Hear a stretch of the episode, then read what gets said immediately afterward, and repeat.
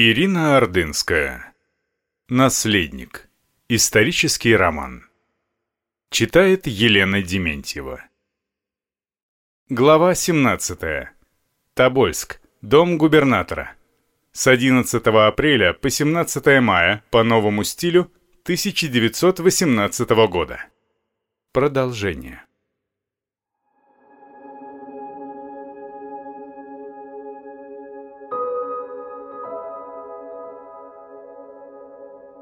Две следующих ночи снова для цесаревича прошли беспокойно, хотя боли были уже не такими сильными, как в начале приступа, но все же мешали спать. Зато днем, несмотря на небольшую температуру, к Алексею вновь возвращалась его обычная живость. Он играл с месье Жильяром в карты, шутил, смеялся с сестрами. Нагорный не мог нарадоваться, что у наследника появился аппетит. «Хотите булочку?» — умилялся матрос, принесший поднос с завтраком и поставивший его на небольшом столике у кровати. «Я вам ее маслом намажу. Сегодня оно свежайшее. Монашки с утра принесли. Повар говорит, переживали очень, что вы болеете. Вот и просфорки мягкие передали», — кивнул он на просфору на отдельном блюдце. Алексей перекрестился и первый съел ее, прошептав молитву. «Булочку давай», — решительно потер он ладони. «Мясо, яйцо, все хочу». «Вот и слава богу! Не переживайте, что Великий пост. Батюшка сказал, что болезнь заховения вам зачтется». Дядька разрезал булочку, намазал ее маслом, на тарелочке передал цесаревичу. «Ешьте, и точно скоро встанете на ноги. Главное, есть побольше». С улыбкой, ласково смотря на исчезающий во рту цесаревича бутерброд, начав укладывать на вторую часть булки кусочки отварной говядины, продолжил. «У нас в деревне говорили, как бы ни болел человек, если пищу тело принимает, то болящий точно быстро выздоровеет. Молочка бы вам сейчас парного. Да где же его взять? Если б не монастырь, не было бы и яиц с маслом. Они и творог дают, и молока немного привезли. Только что ж не парное оно. В Тобольске этом еды стало не достать. Повар прям извелся. Говорит, рынок и лавки закрывать можно, пустые. В доме еды почти не осталось. Говорит, обед готовить не из чего. «Спасибо, вкусно!» Алексей после яйца съел булку с мясом. Налей мне чаю, а то скоро деревенка придет меня мучить». Но вместо доктора вскоре в комнату вошла императрица. «Как ты, солнышко мое?» — присела она на стул, с которого быстро соскочил Нагорный, и, не дождавшись ответа сына, обратилась к дядьке. «Как цесаревич провел ночь?» «Господь милостив, государыня. Спал не всегда спокойно, но поел хорошо», — кивнул матрос на полупустой поднос. «Слава богу. Ноги не чувствую, похлопал по одеялу Алексей. Но, в общем, ты же видишь, мне лучше. Все молятся о твоем здоровье. В монастыре постоянно молебны проходят и в городской церкви. Ты посидишь со мной? Мистер Гибс тебе почитает, потом доктор осмотрит. Я позже приду. Ну, мамочка, душечка, обещаю, освобожусь, вернусь сразу. Тогда пусть кто-нибудь из сестер посидит со мной. Или жилик. Сик скучный. Не капризничай. Я постараюсь быстро прийти. Однако, несмотря на обещание, императрица к сыну до обеда так и не вернулась. Мистер Гибс старательно с выражением читал роман Тургенева долго до прихода доктора и после его ухода, потом Нагорный играл с цесаревичем в шашки несчетное количество партий, пока тот не уснул. Проспал он час – из-за чего обед матрос принес позже положенного времени. Только ближе к вечеру, в час между светом и сумерками, в спальню к сыну стремительно вошла императрица. Пройдясь по комнате от двери к окну, бросила через плечо Нагорному. «Оставьте нас». Матрос покорно ушел, даже не попытавшись убрать со столика у кровати шашки. Алексей сразу заметил, что у мамы опухшее лицо и веки, красные глаза и дыхание прерывистое, словно ее мучила сильная одышка. Она комкала в руках сильно помятый, не очень чистый платок и будто не замечала этого. «Я сама тебе скажу. Ты должен понять. Я люблю тебя, солнышко мое». Государыня с трудом боролась с вырывающимися рыданиями. «Прости меня, бэйби». Зажав платок на секунду зубами, она попыталась взять себя в руки, но у нее не получилось. «За что?» Господь всегда вел меня, почему сейчас я не чувствую его воли? Алексею стало так страшно, что все слова пропали из головы. Такой маму он, может быть, никогда раньше не видел. Даже в войну, даже при отречении отца или во время его болезней она сохраняла гордость и мужество. Сейчас она, седая, сухая старушка-девочка, растерянно металась по комнате, широко взмахивая руками, беззащитно протягивая ладони к иконам, застывала с искаженным страданием лицом и тут же быстро срывалась с места, вновь начинала плакать, покачиваясь в только ей понятном ритме. Это ужасно, невыносимо. Мы с папой должны уехать. Нас увозят, не оставляют выбора. Этот комиссар Яковлев сказал папе, что увезет его силой, если он не согласится. Она снова закружила по комнате. «Господи!» — склонилась у икон. «Не позволь им это сделать с нами. Помешай им. Я знаю, ночью должен начаться ледоход. Сегодня уже 25 апреля. Реке пора двинуться, и тогда нас не смогут увести. «А как же я?» От неожиданности Алексей до конца не мог понять происходящего. «Вы уедете без меня?» «Мальчик мой». Императрица бессильно опустилась на колени у его кровати, не смея поднять на него глаза. «Как только ты поправишься, тебя сразу привезут к нам». «Мама, как же я буду без вас?» Он готов был расплакаться от бессилия и обиды. «С тобой останутся Оля, Таня и Настя», — неожиданно раздался голос императора. Они не заметили, когда он вошел. «Доктор Деревенко, Жильяр, Гипс и остальные. С нами поедут только Маша, Валя, Боткин и трое слуг». Государь помог подняться с колен жене, усадил ее на стул. «Папа, я хочу поехать с вами. Не бросайте меня». Алексей потрогал свои парализованные ноги. «Куда вас увозят?» Нам не посчитали нужным сказать. Комендант предполагает, что в Москву. А ты сейчас слишком слаб для такой дальней дороги. Доктора категорически заявили комиссару, что тебя вести нельзя. Но почему нельзя подождать? Цесаревич умоляюще смотрел на родителей. Они придумали какую-то гадость, вновь всхлипнула государыня. Наверное, хотят узаконить этот мерзкий Брест-Литовский договор. «Пусть лучше мне сразу отрубят руку», — повысил голос император. «Никогда я не подпишу, чем бы они ни угрожали». «Мы вместе выстоим», — государыня прильнула к мужу. После ухода родителей Алексею не хотелось ни с кем разговаривать, но его, наоборот, как будто боялись оставить одного. Постоянно приходили люди, упорно навязывая свое общество. Даже Настю, при всей привязанности к ней, ему трудно было долго выносить, а она, чаще обычного вбегая к нему, старалась изображать оптимизм, несмотря на опухшие от слез глаза. «Как ты? Хорошо? Давай во что-нибудь поиграем. Хочешь, чаю попьем?» Задавала вопросы, не ожидая ответов, перебирала его рисунки. «Красиво. Это наша яхта?» «Ливадия». «Ливадия». Нужно быть сильными. Она ладонями зажала вдруг струйками полившиеся из глаз слезы. И совсем скоро мы поедем к ним. Настя, пожалуйста, не выдержал ее слез цесаревич. Прости меня. Что? Не сразу поняла сестра. Я тоже хочу ехать, но доктора не разрешают. «Ну что ты?» — Анастасия бросилась к нему. «Не вини себя, не смей!» Вечером оба доктора внимательно долго осматривали Алексея, будто еще раз пытаясь убедиться, что ошибки не совершают, и парализованные ноги, и медленно рассасывающиеся в паху гематома, вызывающие постоянные боли, не дают цесаревичу никаких шансов перенести трудный путь по непролазным дорогам, разбитым весенней распутицей. Мария заглянула к брату ненадолго. «Я люблю тебя», — поцеловала она его. «Ты там береги родителей», — попросил он сестру. Напиши, как только сможешь».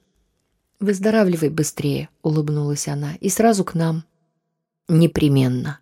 Алексей отдал честь. «Слушаюсь, мой генерал». Очаровательная Мария сделала сложный реверанс и, вернувшись от двери, снова на прощание его поцеловала.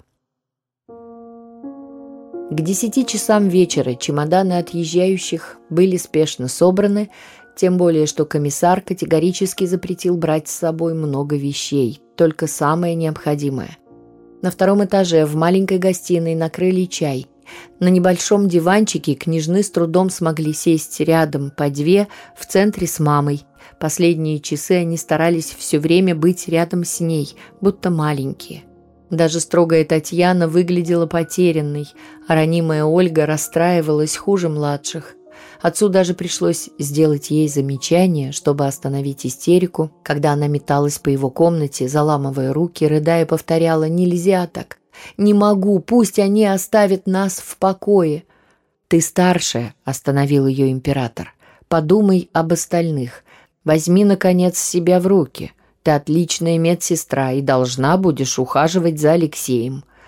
Хорошо, папа. Ольга позволила отцу обнять себя. Я буду стараться. Пойдем к остальным и покажем им пример, как нужно вести себя в трудные минуты. Ольга сдержала слово. Она элегантно, с безукоризненно прямой спиной, неторопливо, маленькими глоточками отпивала чай из чашки, виртуозно пронося ее рядом с Татьяной, приникшей вплотную к сестре так близко, будто собиралась сесть к ней на колени. Мария с Анастасией вообще обнялись. Императрица искоса бросала взгляды то на старших дочерей, то на младших – не могла на прощание на них наглядеться. Испуганная свита не смела прервать тягостное молчание перед неожиданным расставанием с императорской четой. Для всех мгновенно свалившееся сиротство было непостижимо. В это время, измученный тяжелым днем бесконечного прощания, Алексей неожиданно для себя уснул. Рыдающие сестры, не могущие остановиться в истерике мечущаяся мама, окаменевшее беспокойство отца, причитающий о неминуемой беде Нагорной, анализирующие возможные исходы Жильяр и другие, врывавшиеся к нему в спальню со своими тревогами люди, стали в какой-то момент невыносимы. Не было сил терпеть еще и их муки. Он стал закрывать глаза, когда кто-нибудь, входя в комнату, подходил к его кровати, и вот в какой-то момент неожиданно уснул.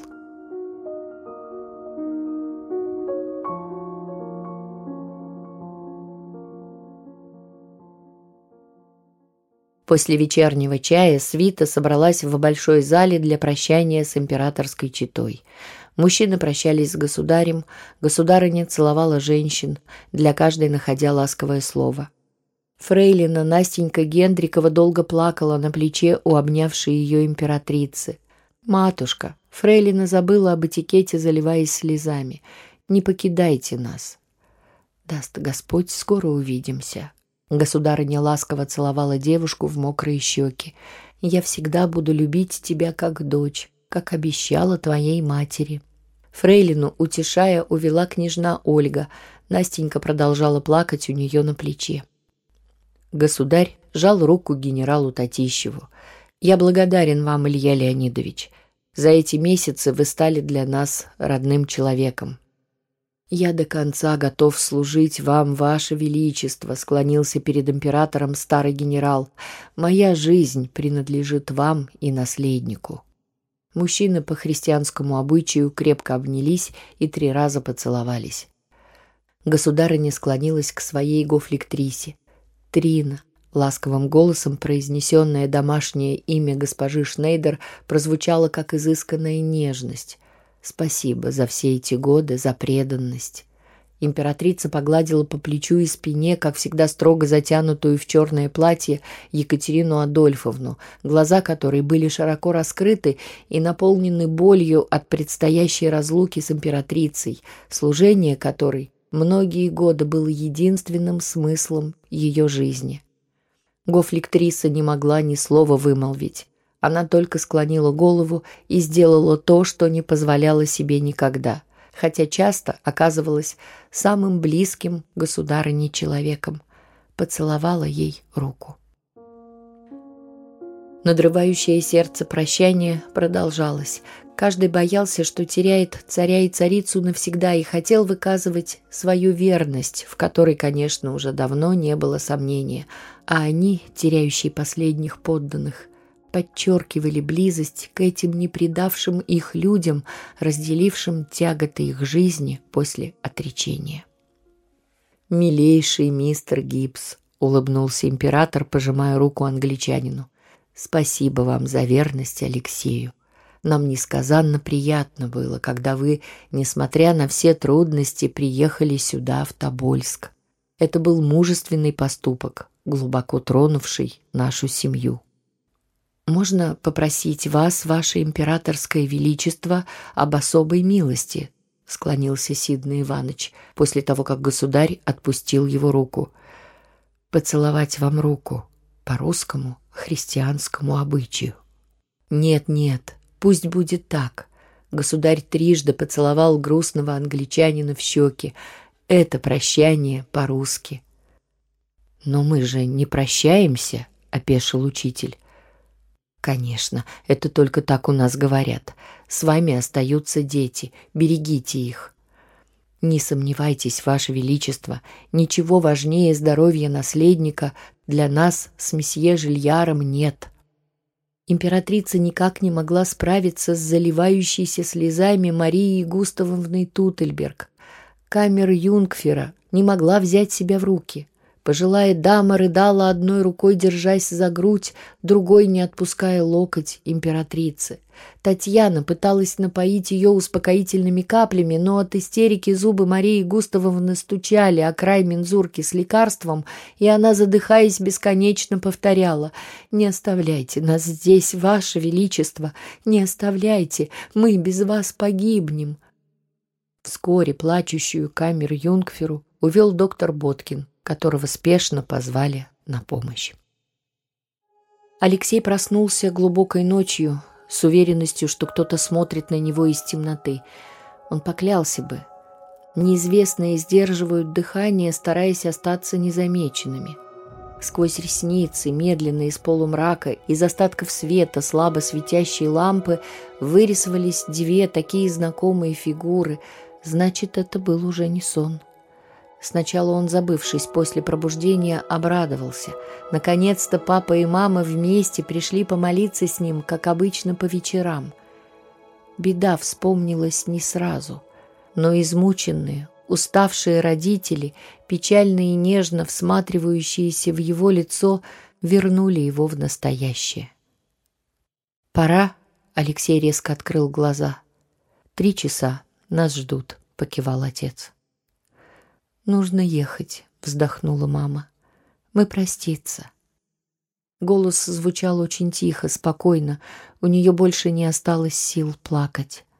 Алексею на секунду показалось, пролетели годы с тех пор, как они покинули царское село. Такие морщины сетки затянули резко постаревшие лица родителей.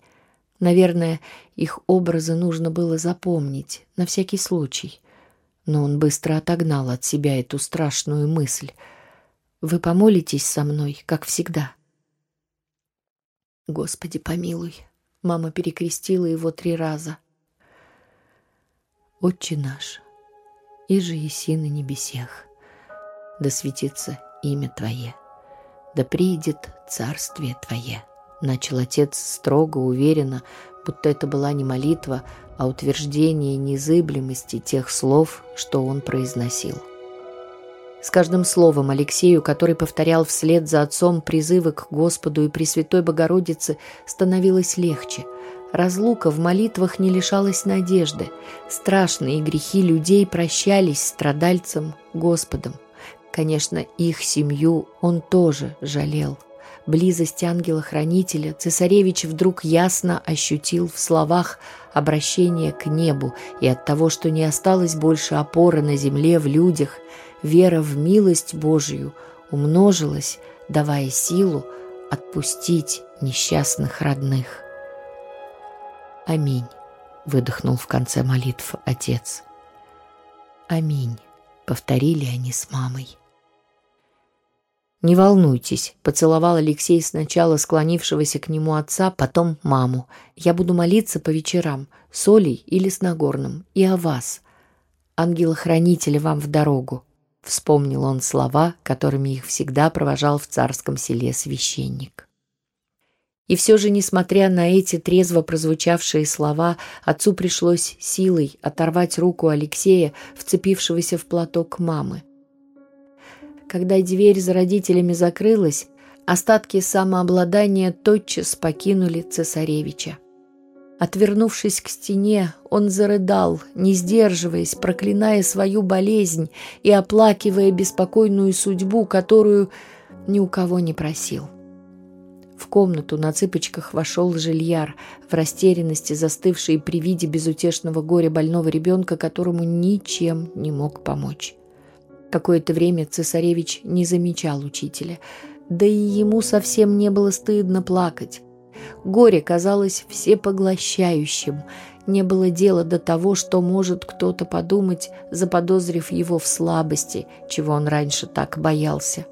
Но слезы быстро отступили. Житейская горечь, заменившая их, была осознанной, непривычно взрослой, без намека на нервозность. Алексей повернулся к Жильяру, старательно вытер лицо, лежавшее на краю кровати салфеткой. «Я успокоился», — кивнул он учителю.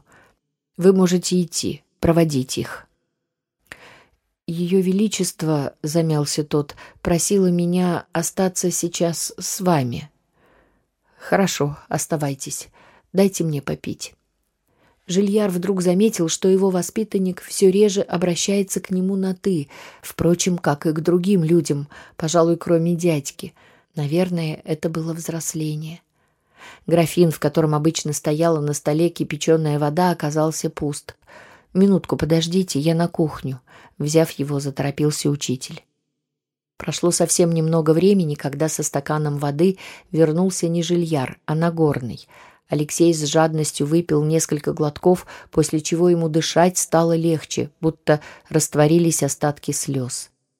Матрос заменил мятую мокрую салфетку на чистую, переставил лекарство на столе, вопросительно кивнул на судно под кроватью. В ответ Алексей покрутил головой «не нужно» и, промолчав, спросил «Уехали?» «Нет еще. Для государыни вазок еле нашли. Он пустой, жестко, соломой застелют, будет помягче. Остальные в телегах поедут, потрясет. Дороги, сплошная грязь и колдобины. «Опять все из-за меня», — вздохнул цесаревич. «Бог с вами!» — испугался матрос. «Грех напраслину такую на себя возводить. Страдания такие терпеть за эту страну и не по своей вине крест такой нести, наследник России. Кому ж по силам будет такой народ? Это ж мука какая!» «Нагорный, а если бы я здоров был с самого начала? Как думаешь, может, сейчас все было бы иначе?» Наш старый дьяк в деревне, как заболеет кто, дужи злился, если плакали. Учил так. Болезнями Бог людям помогает вглубь души смотреть настоящего человека видеть и себя тем чистить. Жалость, говорил, иногда последнее средство, чтоб люди рядом с болящим спаслись. Если вера из народа уходит, что его остановит? В душах людских жалости теперь совсем не осталось. Господи, такой вазок хилый, голые доски, как государыня поедет с ее болезнями, снова запричитал матрос. Мне бы здоровым стать, не слушал его Алексей. Богу все возможно, и меня быстро вылечить. Пусть не навсегда, а только сейчас. Господь человека любит, милостив к нам грешным, покивал дядька. В комнату вошел запыхавшийся жильяр с полным графином воды. «Уехали», — выдохнул он, ставя его на стол. Вазок жесткий, не унимался Нагорный. В него, кроме соломы, положили еще и матрас. Сиднев на чердаке нашел. «Вот и хорошо», — наконец успокоился матрос. В это время в коридоре раздались шаги. В комнату к себе возвращались оставшиеся княжны. Они, совсем не скрывая горя, в голос плакали. Эти рыдания несчастных сестер надломили даже терпение Жильяра. Столько в них было отчаяния и беззащитности. Он резко отвернулся от цесаревича, скрывая навернувшиеся слезы.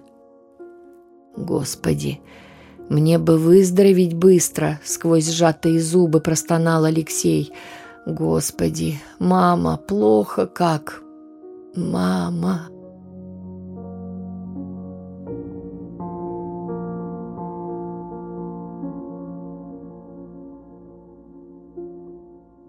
Продолжение следует.